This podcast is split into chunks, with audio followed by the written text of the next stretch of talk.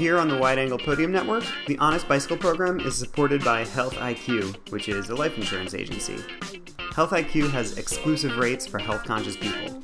They crunch numbers on athletes and use unique models to offer physically active people lower rates on life insurance. So to learn more, go to healthiq.com slash honestbicycle. You can learn more about what they're about, and you can get a free quote on life insurance.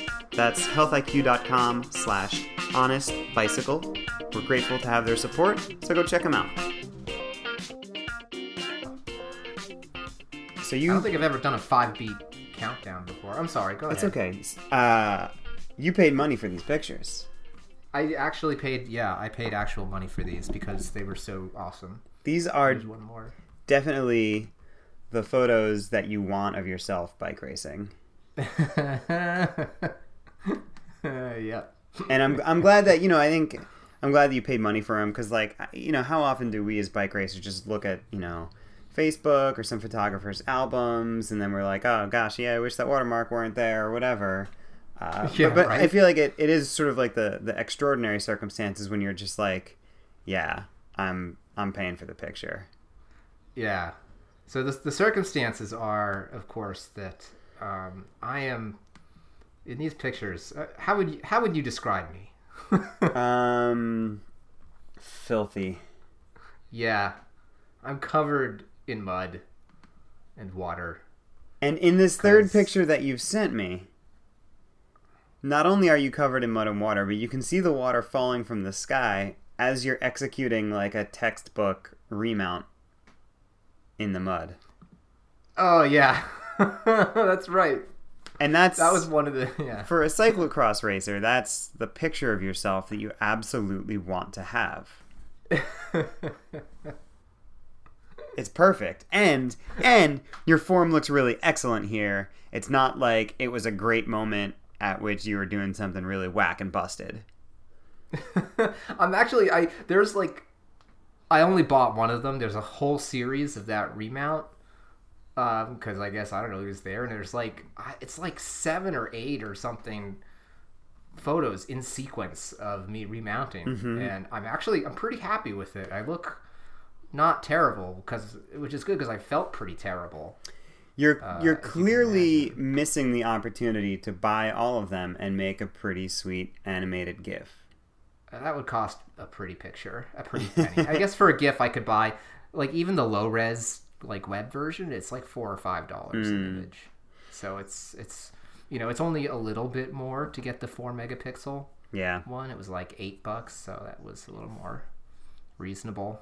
To, or not reasonable, but it made sense. I mean, I don't know what's reasonable. Like that seems to be the going rate for photos, so like I won't complain. But yeah, so I did this. I did this cross race on Sunday, and it was, um, and I said this on what Facebook or something that for all that I'm like a huge cyclocross nerd, I'm I'm still relatively new to the sport, um, and I haven't had the opportunity to race in what you might call what what people tend to refer to as true cross weather uh, all that often. But um, I did I did this Sunday when there was a tiny little a tiny little race, fifteen dollar entry fee, no prize list, out in Pittsfield, Massachusetts, Massachusetts, out on the far western end of the state. Nice. Uh, Which so- uh, and correct me if I'm wrong, but does uh, does Pittsfield still uh, is, is that still the home of the Mets Double A baseball affiliate? Oh, I don't know. Are no, there still the no Pittsfield idea. Mets? No, No idea. no, they no longer exist. Oh, boy, that's too bad because Pittsfield doesn't Oh. have a heck of a lot going for it. In 2001, they became the Pittsfield Astros. That's why. oh, Oh, and then in 2001, they also moved to Troy, New York, and became the Tri City Valley Cats, which is not a good name for something, for no, anything. not particularly. Anywho, Pittsfield cyclocross. Yeah, so I went out there thinking, you know, that it might be a little damp, and I felt like I was being maybe a little bit precious uh, because I did the thing where you take not just your skin suit for the racing, but um, like uh, bibs and a jersey to pre-ride in, like as though you're a pro or something. And I was like, this is so ridiculous and precious and, and dumb. And then it turned out that it wasn't just a little bit damp, but it poured all day. with predictable consequences. Um, and it was it was the most like I've done. It's not like I've never done a race in the mud before. I've done a couple. I've done like one in each of the last two seasons, basically. That w- was a muddy race, and um, you know, I thought, okay, that's racing in the mud. That's fine. But it was they were nothing like this. It was, yeah, Yeah, so I suppose the the funny thing about racing in the mud is that mud is not like one condition. Mud is like countless conditions. Right? And mm-hmm. it's it's mm-hmm. where you are in the specifics of that climate and the rain that it just experienced and the rain that it experienced last week and the drainage and topography and ecology of The this soil type. terrain that Like, is it determines what- silty soil? Yeah, that determines what kind of is it- mud you're racing in today. yeah, yeah, exactly, yeah. But this was this was mostly pretty slippery stuff. Yeah, it was like it was like the was- slick fest. Yeah, it was slick. It was real slick. Um, which is still a problem when you don't have the appropriate like mud tire for one of your tires. which you know, it's it's it's a pretty unusual experience to have wheel spin on a bicycle. Um, but that was happening. That was happening quite a lot. And it's very difficult to make progress Yeah. when that happens. It's very it's very frustrating. So the last time I raced a muddy cyclocross race, as our listeners of the Honest Bicycle program will know, that was just me sneaking in the name of what you're listening to in case you forgot That's what you clicked on in your podcasting application. I'm Matteo, and that's Greg. Uh, and I'm not, as you you all know, that I'm not much of a cyclocrossist. Um, that I've dabbled. Mm-hmm. I've spent a couple seasons. Uh, I did a fair amount of falling.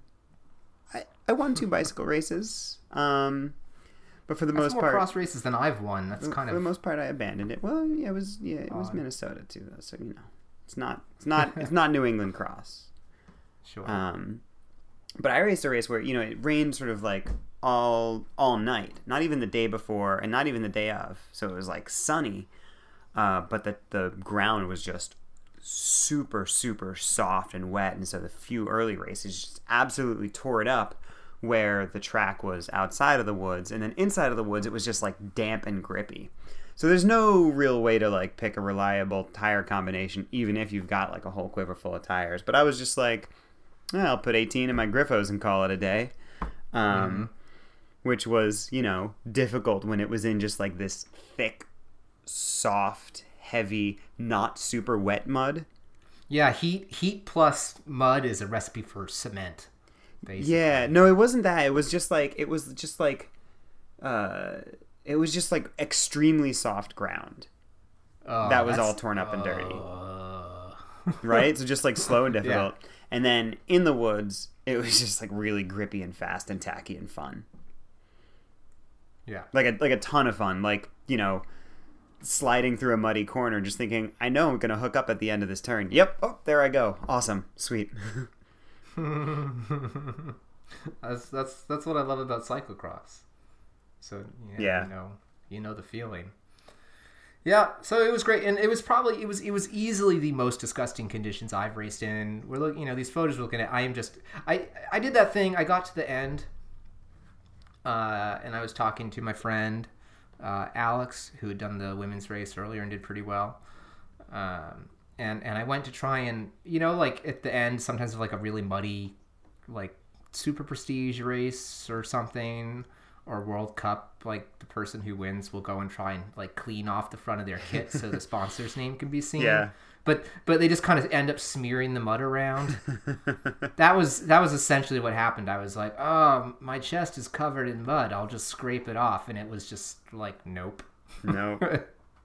not coming off. So, yeah, it, it was learning. It was definitely exciting. I mean, I had I had a good tire on the front, which which is the most important one, but I had not a good tire on the back, and and that caused me some real problems. Aside from the fact that I'm not very fast right now, um, but like that's okay, whatever.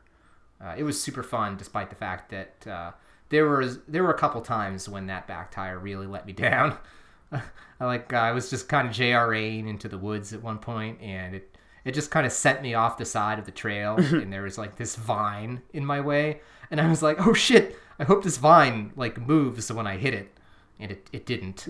um, so uh, yeah, I got kind of chucked over my handlebars there. That wasn't awesome. Uh, there's this muddy off camber, and anytime someone, it's like two times of the five laps I did, like I came around and someone had just eaten, well, mud in front of me. And you try to change your line when it's like a super slick off camber and your rear tire doesn't have any bite. Yeah. And, you know, you're, you're just instantly on the ground.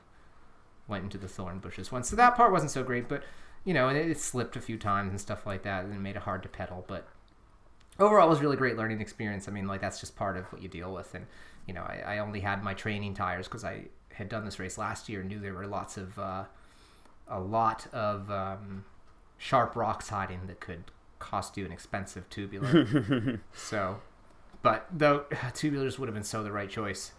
Uh, it was it was rough. Oh, and one other thing about this, it being Pittsfield, Western Pittsfield in Western Massachusetts, um, it was the start list was basically like a World Cup because the Jam Fund team was on training camp and they also were hanging out with oh uh someone like Spencer Petrov, Jeremy Powers, Stephen Hyde, Jeremy Durrin, Jack Kisseberth, Damn. all in all in my race. That'll that'll make the So- first lap real hard. Uh, I did. You know, the best part was Powers and Hyde and Kisseberth hadn't pre-reg, and the officials were adamant that they had to start at the back. we, we were like, "Is this really?" We were like, "They can go to the front. It's fine. Like, come on, I want to live." Uh, they actually passed very cleanly and safely, and it was fine. Yeah. Oh yeah, Adam Myerson, also very fast. So who So, who won? Uh, I believe Powers. Oh, interesting. won the bicycle race, followed by Jack Kisseberth. But you see, many people did in fact uh, either flat out or otherwise have to quit the race with mechanicals. Mm-hmm. There, there were huge, huge elite field. Uh, you know, 37 starters, which is insane Yeah. for an elite field, even in New England. Um, and I think 14 people DNF'd for one reason or another. Mm-hmm. So that's pretty substantial attrition rate. So I was feeling kind of mad at my bike because things kind of weren't working super well for much of the race, but uh, it could have been a lot worse. That's what mud does. Yeah. Was that the So wor- was that the worst conditions you've ever raced in? Uh, yeah. I mean, that's a great question. So, um, and and you know, I was thinking about that in terms of the weather, or I guess the you know when you consider like, I don't know, all things considered in terms of what's it doing to your bike and what is the weather like. Like technically, you could say it's the worst. Um, it was a long way from the most uncomfortable I've ever been. Mm-hmm. Like the same weekend was the Green Mountain Stage Race. Same same day they had a stage going over Appalachian Gap, App Gap. Uh, and you know it was it was like low 50s and raining and let me tell you I'd way rather be racing cyclocross in those conditions than road. Yeah, so the we we should talk about Green Mountain Stage Race because I actually heard that it was in like the mid 40s, you know, even even colder than Oh than yeah. that. And you know, Yeah. the the story that I heard from a friend on Facebook was of shivering uncontrollably for about 3 hours until Yeah. like he he barely made it to the end of the race and then had to sit in an ambulance for a few hours. Yeah, they had the organizers put a heated tent at the top of App Gap for racers to go to. Like they they really made an effort to because I mean it's those are conditions that seem like downright dangerous. Right. Like you you could really get in trouble. Yeah. If it's 50 something degrees and raining in cyclocross, like my feet were too cold. I, I probably should have done something a little bit more for them. But otherwise, I was in a long sleeve lycra skin suit and I was fine. Mhm. I was Yeah, I, mean the, the wind is that much less on you since you're not, you know, descending at 45 miles an hour and you're not racing for three hours. Yeah, exactly, exactly. So, so I don't know how about like how does that compare to what you've raced in before? I, I'm trying to think like what in terms of like what was the most uncomfortable I've ever been in a bike race, right? Th- th- some things come to mind. It certainly wasn't uh, this race. One was, uh, given when we were recording this, there's a certain irony to it. What with uh, Hurricane Harvey, actually the remnants of which I believe we rode through on Sunday. Uh, what with Hurricane Harvey having come through and devastated uh, Houston with flooding, and you know potentially more coming with this Hurricane Irma that that's uh, making its way uh, toward the Caribbean. Um, but I lived in Nashville in May, you know, May of 2010 uh, when there was a major rain event, and it rained like 13 inches in two days, and there was massive flooding flooding there. And the first day of that, which was over the weekend, um, I raced my bike. Mm-hmm. So that was when we didn't realize yet, like that this rain wasn't. It wasn't just like a gross rainy day, you know, because it was the morning and it was only kind of as the day wore on that it became clear that there was this like things were going to be really bad. So we we were we were racing in that uh, in heavy rain, and that was about the wettest I've ever been. Mm-hmm. Um, just steady, steady rain, like to the point that like my my shorts became so saturated with water um, that they wouldn't they literally wouldn't cling to my legs anymore Yeah. like they would suddenly sag and and like air would rush into them and they'd they sound like um That's gross. but even that like wasn't that cold it was so gross it feels really weird when that happens too when like the lycra suddenly like pulls away from your like the outside of your legs like Yeah. your hamstrings it's so weird uh but even then it wasn't that cold So that's there's that's the, the question I'm mulling over in my head is like what actually constitutes worst conditions I've raced in because I've certainly raced in uh, cold and wet, which is is bad. Like that's that's pretty dangerous. And and the the one that comes to mind is actually the, the most recent, um, or one of the most recent, which uh, the Philly Flyer this spring. It was like 34 degrees and so just sort of like it wasn't actually really raining. It was just very wet. Um, and you know, it was like a solid 90 minute race, so longer than you want to be out in those conditions, and it's just hard to dress for that. Um, yeah and it, it, I got cold during the race, but it was a sufficiently active race that I was never like not working for the 90 minutes. Um, right and I got to the finish line like kind of thinking that I was fine, except as soon as I get off my bike, like I realize that I'm i I'm shivering uncontrollably, yeah and that you know my skin suit was pinned to my base layer, and like I couldn't get my wet clothing off. Oh. You know, so I, like I sat in the car and blasted the heat for a while, and then I was like, I just have to drive home shivering. Like this is going to be difficult, but that's my only option right now. right Um, but I've raced in colder. Also this year, you know, Grant's Tomb was like 22 degrees. Um, and of course, having raced for six years in Minnesota, you know, some of the spring training crits definitely start well below 30 degrees. You know, we've had we've had some snow um, for some of those races, but uh, I think what I what I've realized is that uh, wet really isn't that bad. I think a lot of amateur bike racers who don't live in a particularly wet climate have a, a mental barrier about racing in the wet. But that's not really so bad. Um, it's it, it's any anything like in between where you know a slightly different garment of clothing, garment of clothing, good word choice. A slightly different garment can make the choice between like discomfort but tolerable versus dangerous.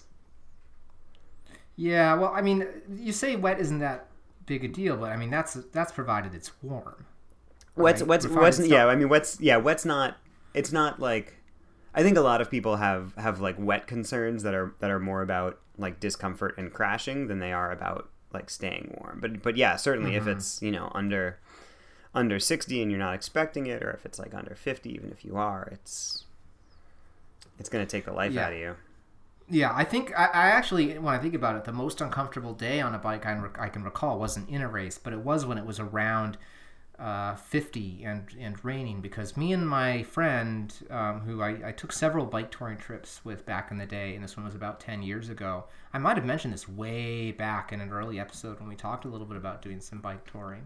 But we took a trip from Amherst, Mass, where we were living, and we crossed the Connecticut River and went up into the foothills or, you know, into the hill towns.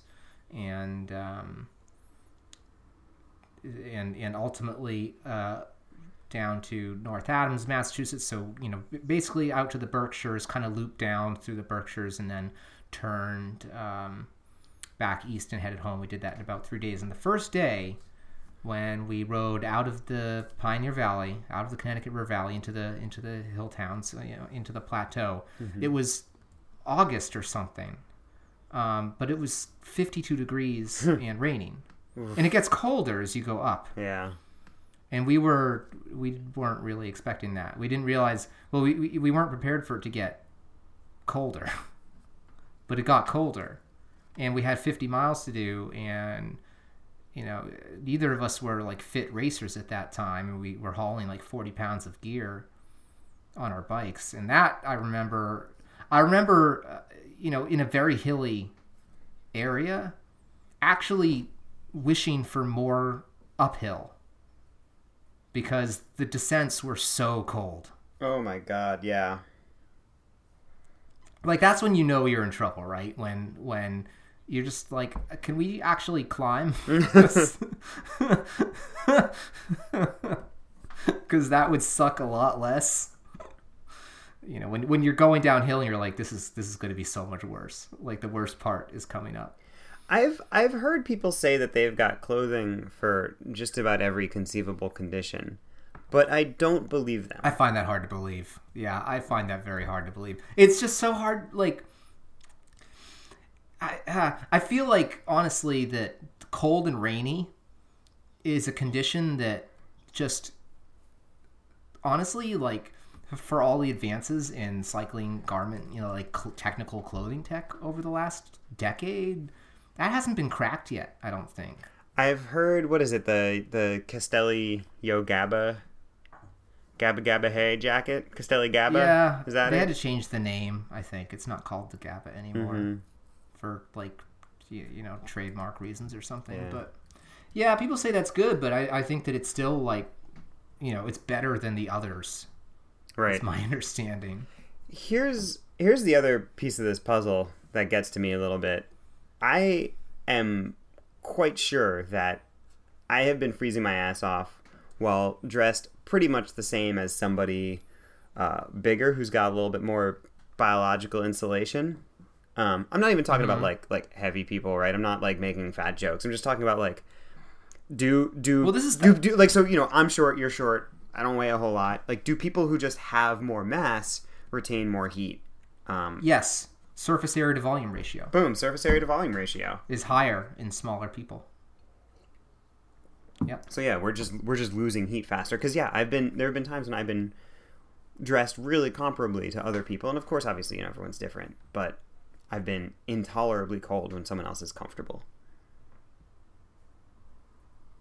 Yeah. Yeah. No, it's happened to me too. Which always makes me chuckle when people you know want and I, I used to want this like give me a temperature rating on these gloves or this garment. No it doesn't work that way. Oh i've always found that kind of peculiar when if you go to like a forum people are like oh what do you wear? What temperature? They're like oh well from 40 to 45 degrees i do this and from 45 to 50 degrees i do this and from 50 you know right? And that i think is like hey you know what are you, what are you gonna do? Like I, I appreciate that like it's difficult to do a summary in another way. But um, like it depends on what the sun is like, you know, and whether you're in shade or not, and how you're riding, and how you're riding, you know. Oh yeah, very true. Yeah, absolutely. Like, like, so like like yeah, I've I've I've thrown gloves off in in cross races in that are in the 30s. That you know I can't do that on a on a road ride. You know, it's totally different. or you know, I've I've I've started cross races in the 20s and snowy without leg warmers because because Embro will do it for me mm-hmm. on that day, and maybe it's not a great idea, but it works for me. Um, sure.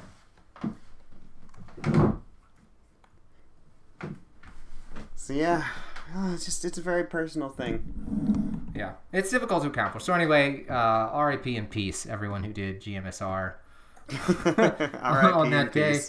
R.I.P. in peace. Shout out, shout out to the Scrub Zone podcast. Um, oh, is that their term? So, uh, I don't know. That's Carlo, I think, or I don't know. It's young people anyway. So, yeah. But anyway, so I don't know. That's that's what I have to say about that. Uh, any any last thoughts? I, I mean, you know, it's it's difficult to figure out. Yeah, I would say that anybody who raced Green Mountain Stage Race, whether or not you finished it this year, earns some like extreme hard person points. Oh, for sure, for sure. I think a lot of people ducked out. So, and very impressed with people who toughed it out because because I like there were people who I know are incredibly strong who just said nope, too much, can't do it and just yeah. quit on the side of the road and, and like it's like people's like husbands or wives are like driving up and down looking for them hmm. you know? Like and going on twitter like hey has anyone seen where so and so is? Like Oof. pretty pretty wild. It was fine. It turned out fine. But uh yeah it's pretty crazy. All right. Um you know this seems like a good time just to mention that we're on the wide angle podium network. Should we do that?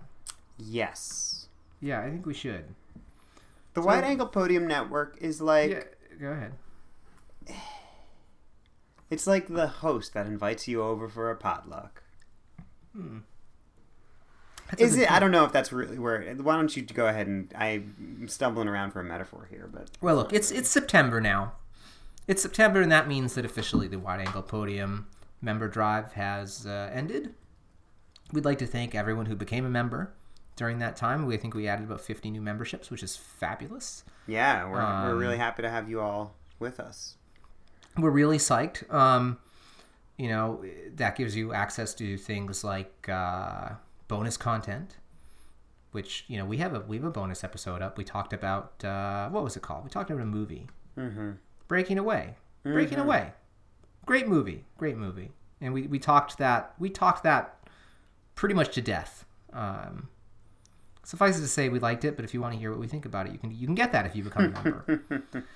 uh, so we're going to do some more of those, and, and you can get them to become a member. There's different tiers. If you go to wideanglepodium.com slash donate, right, like I said, you can join at any time.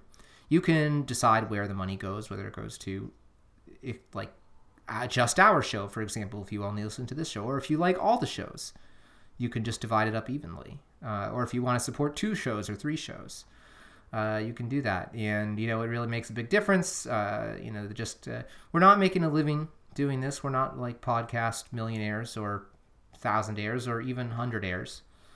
Um, but every little bit, yeah, every little bit helps. So, um, yeah, we appreciate it. And go check out the other shows, of course.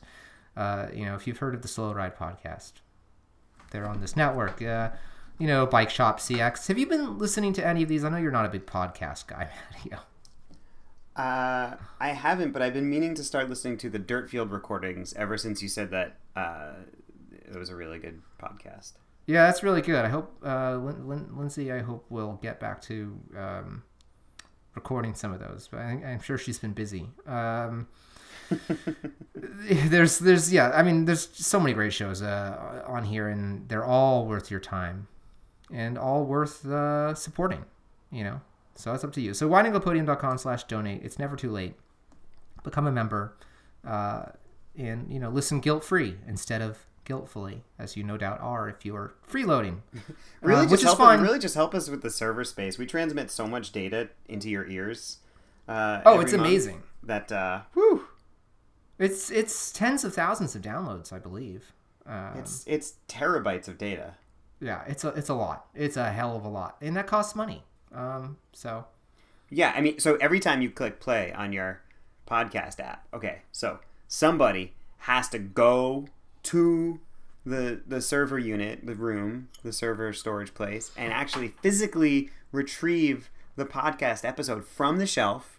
Well, yeah, they put that so they take out their their uh, little the tape deck, their disc. Yeah, and then hook up the wire that goes directly to your earphone Okay, and all of that takes expertise. It takes time. We have to pay that person. Mm-hmm. Then they are running around like crazy on a Monday morning. Let me tell you. Yeah, and if you have to re-download, they have you know, they gotta they gotta like start stop it and turn Rewind the on. tape. Yeah. Rewind the tape. It's ca- called a it's called a power cycle. It's called a power cycle. Cycle. Yes. Yeah, and they have to do that. so This is yeah, no, this is all true. So it's the very important. steampunk podcast network here. Uh, I mean, you know, it's uh, definitely there's sometimes elements of uh, you know soup cans and string uh, between them, but you know, look, it's we're not uh, we're not your earwolf or whatever. We're not your NPR. Like you know, we got to go with the basic plan. We got to go with the steampunk plan. You know, and so you got to do you do what you can to support us. So I think that's that's enough about that. Wide Angle Podium. So many great podcasts. Um, go to wideanglepodium.com slash donate. Uh, become a member. Yeah. All right. I had I had a thing that uh, well I wanted to present to you. I wanted to know what you thought. You can probably guess what I think about it once I, I read through this rant. But but there Pe- Peter Flax. Uh, I want to say last week p- put up this amazing like ten tweet rant on the Twitter sphere uh, and I, I might as well just start reading. So I'm gonna I'm gonna quote. All right. So quote. I'll start with a position statement. The sense of style and fashion in mainstream road cycling culture is fucking boring and suffocating. The problem isn't just the presence of rules. The problem also is the devotion of unimaginative and unstylish people have to these rules. For years, I've bitched to bike companies about the monotony of black, red, white bikes but they offer these colors because that's what folks buy. In my experience, the folks who censure other road riders about style the most, middle-aged guys who don't exactly have great personal style. Okay, editor's note here. Uh, flame emoji. All right, back to quoting Peter Flax. I can't tell you how many times I've seen dudes in sporty Castelli slash Assos kits making fun of Pearl slash Primal type riders. Hundreds. Pathetic. Rapha became a disruptive force largely, largely by paying attention to color trends and offering fashion aware choice, which many riders despised. The en vogue trend of sock game, which I enjoy, reflects how timid the style of road cycling is. It's our one acceptable piece of flair. I observe the style choices young fixie kids in LA are making. A lot of it's bold, a lot of it I don't get. That's how fashion fucking works. In my mind, cycling isn't about conforming, it's about freedom. I wish more road riders looked at it that way. And in closing, if you own khakis, keep your thoughts about my bar tape to yourself. Thanks for reading. Unquote. That's Peter Flax. Yeah, so that was all. That was all kicked off by uh, apparently responses to some pink bar tape that he had on his red bike. Mhm. Mhm. Yeah, probably with references to the rules, right? Yeah, so that's that's what I on? that's what I really want to like kind of hone in on is is Yeah. is the rules which are going around the internet and uh, They have been going around the internet for, yeah, Yeah. a long time. In his tweet that he writes, where he, he writes, In my experience, the folks who censure other road riders about the style the most are middle aged guys who don't exactly have great personal style. And when something like the rules is published, I say the rules is published because the rules is the title. Uh, when something like the rules is published, it creates an easy way for people to feel like they're in and castigate people for being out Mm-hmm. right? Oh, here's Yeah. a thing to get. I can read it and get all the rules and then identify when other people are breaking them. Yeah, and I think I think also you can unpack that a little further though, because I'm not sure now. I don't know. Look, the rules is this thing. It's on like velominati.com, um, which is a reference to Illuminati, by the way, people. Um, and if that doesn't seem familiar, go look up Illuminatus with an exclamation point, uh, or other sources. Uh, but anyway, uh, anyway, th- you know that was published on the internet by I don't know some guys, I guess. And what's fascinating about it is I I don't know those guys and I don't know exactly what they're thinking, but I don't think that the rules w- were kind of intended to be taken as seriously as they sometimes are. Um, Right. You know, I think that it was intended to be partly. Uh, I, I won't go so far as to say a jab at the uh, tendency of road cycling style or, or culture to to want conformity that might be a little too meta but i think it's i think it's provided uh, ample opportunity for people to demonstrate the desire for conformity uh, in road culture and that's that's frustrating right because we've talked a little bit about how how the roadie hate or the racy hate racer hate bugs us and if there's one thing people like to hate on roadies for it's being obsessed with conformity. And and like everybody doing the same thing. And that at uh come on don't make that easy. Uh Yeah. but yeah. I, I just you know i've sometimes sometimes on the one hand i think people get too to, you know can take the rules too seriously both you know from both directions both in terms of like something that needs to be enforced and and as something that is terrible and everything that is wrong but like just like this podcast the Velominati people are just like some guys on the internet. They're not they're not like the authority. Like even if they're 100% serious about it like you know it's just some guys on the internet who publish some opinions. Yeah. So I really those like opinions aren't always right as a as a conceptual response to like the rules and th- these attitudes that we're talking about in general. Uh, a bunch of years ago on Surly's uh, website, surlybikes.com, on their blog, they posted a post that started with, "If you think your bike looks good, it does. If you like the way your bike rides, it's an awesome bike." And it goes on and on and on, you know? Steel is a great material for making bike frames. So is aluminum, carbon fiber, and titanium. You can have your saddle at whatever angle makes you happy. Your handlebars can be lower than your saddle, even with your saddle, or higher than your saddle. Whichever way you like it is right. You know, it's just like extremely affirming uh, screed. Um, that is uh, that I, I think that's like it, it's uh, bikes are freedom the way that peter flax wrote about in a nutshell. Man Um, how well how just amazingly well put is that? Yeah. Eh, and like I think you and I have both been guilty of like, well, guilty is maybe a weird way of putting it, but like of looking at pictures of bikes on the internet and saying, ugh, Ugh, yeah.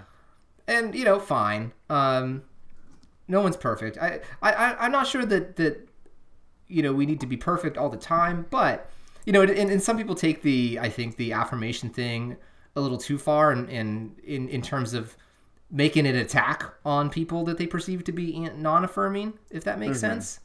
Like I, I think that sometimes that you know affirming post like Surly did a good job. Sometimes it's just you know the roadie hate, right and I'm not sure that's productive. right Um, but but yeah, I mean, I I agree with so many so so much of the thrust of this, and we actually haven't. I think it's interesting.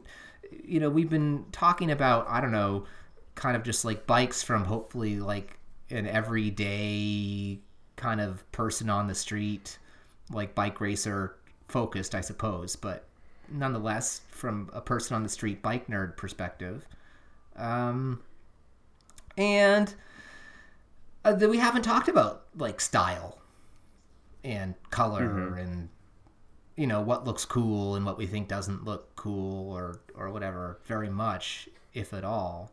But but i'm gonna go back to i'm gonna sorry i have this like i have notes on this. I copied and pasted so i would know what he said. But there's a few things like i want to look at like the the thing about bike colors you know for years i've bitched to bike companies about the monotony of black slash white slash red bikes um, but they offer these colors because that's what folks buy. And i relate to that a lot for example uh, i was really excited a handful of years ago when all of a sudden specialized and trek started offering cross bikes in particular it seems like cyclocross is friendlier friendlier ground for this uh, the, the bikes that actually had color like there's the crockett there's there's this Pepto Bismol Pepto Bismol pink Trek Crockett, right?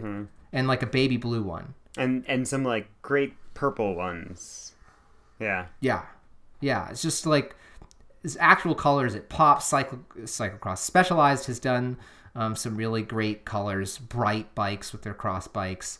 Um, but you know, if you look at the road bikes, it's you know more of the same much of the time. It's a black bike or a white bike, and people like to to uh, you know take their bike and say, "Oh yeah, it's totally murdered out."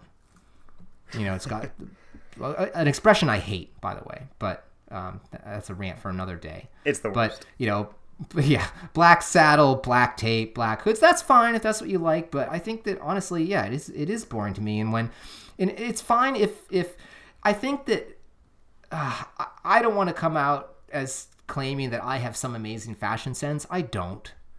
You know, some great sense of design. I don't. Um, but I do think that while the rules can be a handy guideline if you really feel like you aren't sure what to do, they don't actually constitute like color matching principles. You know, like the whole like I've gotten crap before for my saddle not matching my bar tape. And it's like, well, 95% of saddles are either black or white, and most of them are black. And if I followed that rule, my bike would look boring or boringer. You know what I mean? Yeah. Like it actually looks fine. Like my bike, it's this very bright, high vis, like lime green color. Uh, it is it stands out. It's actually awesome. Like the, the handy thing about most people's bikes being boring is you can you can see my bike. You can see me in a bike race, which is good because I'm small. Um, and it has a black saddle and it is blue tar ta- blue ugh, blue bar tape. And you know what? In my opinion, it looks fabulous. It does. They don't match. So It does. anyway, I don't know. Uh, that's not maybe a coherent point, but um, I I would encourage people to relax a bit and I don't know, just try something different. Put some some like ridiculous bar tape on your bike. Like have a little fun, man. Like Or like or like wear some ridiculously oversized cycling sunglasses. oh and then- sure. And then and then wear them to the bar later too. Yeah, yeah. If you like, if you think that uh, you look good in a cycling cap, wear it whenever you want. Wear or wear your high socks to the coffee shop when you're wearing casual clothes, you know? You're like half calf uh, cycling socks. Your half calf cycling socks in your sandals, I, that's fine. Now, I, I'm aware that socks and sandals is unstylish. But uh, I, I think that, you know, have some fun. Like, you don't have to be stylish as such, but have some fun. Have some fine. fun, and That's and then like the, the the big picture thing is that like just you know knowing that uh, so many people come to bikes and bike racing and activity and a lot of things for a lot of different reasons and for a lot of different purposes, and so you know your no Garmin no rules sticker might for someone else you know be yeah like focusing on data helps me helps me process what I'm doing and how I'm spending my time and helps me enjoy what I'm doing. Right. You know, what's less fun for you might be more fun for someone else, and no judgment. Yeah. Let's let's try and let's try and make it a judgment free zone. You know, like I think that I think that we can rag each other a little bit about you know, if we're friends, right? Only do this with your friends. You can rag each other a little bit about things sometimes, but um you know, it, generally speaking, I think uh giving a stranger like someone you don't know on the internet stick about their pink bar tape because it doesn't match their black saddle um, you might want to think twice about that. Because that might be, I don't know, it might be the thing that is helping them hold it together today. They're riding to work on the bike path, thinking, like, ugh, I gotta go to my crappy job. Or I'm just tired, I'm just sick, whatever. And they look down and they've got bright pink bar tape, and maybe they crack a little smile because that bright pink bar tape looks pretty cool. I don't know. Could happen. Could happen. Any uh any more to say on that? I, I probably like I oh excuse me, I'm gonna sneeze. Gesundheit. Oh boy. Yeah, thank you. Uh, I could probably rant about that some more. I feel like I feel like I'm sorry, I'm just like not talking into the microphone at all. I apologize. Hey, you're doing okay. I could doing probably rant about that. Yeah. Hey, I, bud. I'm all over. I'm all over the place tonight. You're doing fine. It's a mess. It's a mess. Um, so yeah, I could go on and on about things, and I, I could so easily turn it into like complaint about certain classes of riders that I might be inclined to be ungenerous toward, and I think I probably shouldn't do that. And just say, live and let live. And um, if someone is doing something that looks kind of wild or different to you with their style on the bike, like whatever, because their socks have like hearts on them, or or you know their uh, bar tape is really crazy looking, or um, you know they have like a Wolverine on their cycling jersey. Just just consider the possibility that they know something that you don't, even if it's just about themselves. Even if it's just about themselves and not about style. And uh, let it be. And in the words of Childish Gambino, don't be mad because I'm doing me better than you doing you. High five. All right. So anyway, um, one thing that you'd mentioned, we had a little email, and I, I, I think that, uh, hey, by the way, go check out Peter Flax on Twitter. I think that's probably a good idea. What's his What's his uh, Twitter handle? Was it? It's at P Flax and then the number one. Yeah, he seems like a smart guy with smart opinions. I agree. much of the time. That some of that LA, some of that LA smart person vibe. Is that a thing? Why not? Yeah. Why not? Um, so I guess we have a minor, if you feel like talking about it, pro cycling topic. Yeah. The current events being uh, Cannondale Drapac's attempts to uh, crowdfund their future, essentially. Yeah, Which, which is yeah. not it's not new for pro cycling. I can't recall the name of the team that did it a few years ago, but it, It was a women's team. Yeah. I think you got your name on your jersey if you donated to them or something. But, you know, so Cannondale's in the situation where they had a sponsor for 2018 that pulled the plug pretty last minute. Yeah, Um, so they're in a situation of saying, look, if we want to be good to our riders, we need to let them know that we might not exist next year. So they're, you know, releasing Right. riders from contracts while also still trying to, you know, put together uh, enough of a enough of a team for next year. yeah. We're talking about like a seven million dollar shortfall, basically. Yeah. and that they can't just they can't just also step down a level because of the way their sponsor commitments work. Mm-hmm. Like they, it's it's all contingent on being at the Tour de France. Yeah. So I don't know what what are your and so so one of the things they're doing is this crowdfunding thing, and there's like a matching partner that I don't think that they've revealed necessarily. Um, but it's like they'll match them to the two million dollar level if they get two million dollars in funding. I don't know. Yeah. What, I what mean, is you know, your, my- is my- take on this? I feel pretty ambivalent. On on one hand, you know, Mm-hmm. if someone wants to send, you know, twenty or fifty or hundred bucks or five hundred bucks to Slipstream, it's you know, it's it's their money. That's what makes them happy. That's fine. You know, sort of reflecting back on our previous conversation. Um, on the other hand, given how the world is is going right now, it just seems like it, it seems like a tough sell. You know that, uh, and given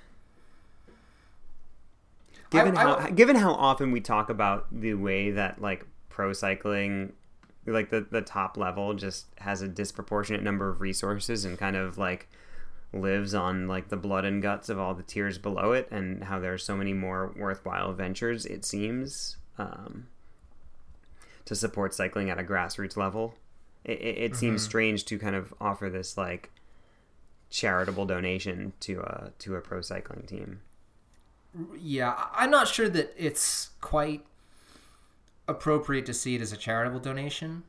Um, I, I do. I, so okay. So so I do want to address the. You're getting at something I've seen. I've seen kind of a thread of criticism of the whole hashtag Save Argyle thing of being like, here's a picture of flooding in Mumbai. Um, but you know hashtag save argyle right the implication being that um, if you are spending your money on you know trying to support this pro cycling team when you could be spending your money to give flood relief to you know whether it be Houston, Texas, or or Mumbai, or, or there's been a lot of flooding um, rate lately uh, around the world. That that's that's bad and a bad use of your resources. The problem uh, is when you make that argument about the sort of like strict compar- comparative ethics of something like that, then that can sort of shine back on you in all sorts of difficult ways, you know. And also like why is any so that so that well yeah, so the question is then why are you spending any of your money that isn't necessary to feed yourself and clothe yourself on anything except rendering aid to you know people through charitable donations like which, I, I think which, that's which is a pretty fair question to ask i think well yeah i mean i think that we could get into uh, a, a very interesting political philosophy kind of discussion around that. I I think though that given that people seem to have to generally accept uh, that you can in fact be a moral person and spend money on things that are purely for your enjoyment and entertainment. Um, I I think that it's very problematic to make that argument, and and I'm sorry because I know the word problematic is. Uh, uh, really misused and kind of vague. So uh, maybe instead of problematic, I'll say I, I think that there's it's almost impossible. There's almost no one making that argument who is not on some level being a hypocrite about it. Right. Um, yeah, I'm going to make that that's very specific criticism instead of just saying it's problematic. Like at some level, you're probably spending a lot of your money. Um, you know, if you're not truly in a, a relatively, um, you know, uh, difficult economic situation on on things that are purely to like make you happy. Uh, yeah. and you know we're we're spending money to go pay race you know race bikes. Um, so uh, yeah, I, I, find that argument really troubling. So so I don't really buy that. Uh, I do agree with the general sense of ambivalence that you expressed, where you know, yeah, if, if someone wants to support the team, and look, I like Slip, Slipstream as a team as much yeah, as I like too. any pro cycling team. I would be sad if they went away. Um, I'm I'm not sure that I'm super comfortable with seeing that as like where like where should my money go if i'm going to put my money into like a cycling cause i believe in like is yeah. it a men's world tour team mm. yeah so you know we'll see what happens with that i do hope that they find sponsorship uh, you know and you know hey uh, there's it's very likely that that sponsorship will be you know if they get it uh, the fact that there's been a response for the crowdfunding that people care about this team will make a difference in terms of their ability to secure that. So mm-hmm. so that's a thing. But you know, I have I have all kinds of feelings about not just like the situation generically, but but kind of about uh, Jonathan Vaughters, the team owner, um, or is he the owner specifically? I think he's part owner anyway of Slipstream. About sort of his vision for what he thinks pro cycling should be like and and how it could be more sustainable for for teams like his i'm not sure that i necessarily share his philosophy in most respects um, and so i feel weird about that even though i think in general that i like what the team is doing does mm-hmm. that make mm-hmm. sense yeah like i yeah uh, and again, that would that would probably lead it into kind of a longer conversation. Um, I'm trying to think of like a way to summarize my feelings about that, but basically, I think that um, Vaughters wants a model. I talked about this in a previous episode when I sort of gave my uh, Marxist analysis of um, Velon or whatever. Um, but you know he he wants kind of more sharing and power for team management and owners. Um, and the concern I have is that like I don't really care about ASO, the man, the organization that owns the Tour de France, and that's kind of like their big bugbear is that this organization, this this company has so much power over um, essentially the future of teams and they don't have control. You know, like that's fine, but my concern is is about um, the the labor side of the equation, the riders, and you know when I see um, uh, Vaughters saying, you know, and other people saying, you know, what was Sky being so dominant and such things like, oh, there should be salary caps, you know, and things um, to keep costs under control. And I get, you know, to, to help with parity, and I, that makes me cringe a little bit. So, yeah. But that said, I would say I'd say the summary is that like you know, Cannondale Drapac's crowdfunding attempt sort of raises all these questions about how cycling and the world works and sort of what what economies we want to change while we also kind of keep them chugging along and yeah yeah. yeah And honestly, like in the grand scheme of things, like I, you know, the reason that uh, for Vaughters that this is important is because he owns this team and he cares a lot about his team, and that's good. That's that's what- you know you should care about something that you've put that much of your time and energy into. Like Yeah. I, I think that's entirely reasonable, but you know, that's necessarily, you know, the perspective of someone in that position, right? And like on a global scale, um, how concerned do we need to be about kind of the situation in pro cycling in terms of the transience of uh, sort of franchises, right? Of of teams. I this is a matter of grave concern to team owners. Uh, it is somewhat of a concern when it comes to churn in the kind of rider pool. Um, but you know, on a global scale, it's hard to buy into the idea that this is a grave problem. I don't know. Or even even on the scale of like cycling, as we as we said to bring it back around, like is this the biggest problem in cycling? I I'm not really sure. So, yeah. yeah Um, but that said, that said, in all good good faith, I do wish them the very best. I would be sad to see them go. I would be I would be really sad if they didn't exist next year Yeah. yeah Um, good luck Cannondale Drapac good luck, Cannondale Drapac. Um, I hope you land something. Uh, let this be a lesson to people. Don't don't try and get Unibet as a sponsor. Everyone's going to be sad. It's just cycling's got to have a once bitten twice shy thing going on with Unibet now oh, yo for sure. yeah. you know, Unibet has to have a once bitten, once shy uh, thing going on because they probably rightly sensed. Wait a minute, what happened the last time we did this? Uh, for for people who might not follow, uh, God, we're old. For people who might not have been following pro cycling forever, um, I can't believe it doesn't feel like forever. It feels like a year ago, and yet it was actually ten years ago. Unibet sponsored a a pro tour, as it was then called, team. Uh, and then it turned out, due to I think European Union rules about what was it, gambling, Sp- think so I think advertisement or about something. advertising yeah mm-hmm. Yeah, like they they could not act- they were not legally allowed to actually display their name on the team kit. And so that led to this completely bizarre sight of riders in these kits that were like green shoulders and and legs with a chest that was lighter color with a big question mark on it.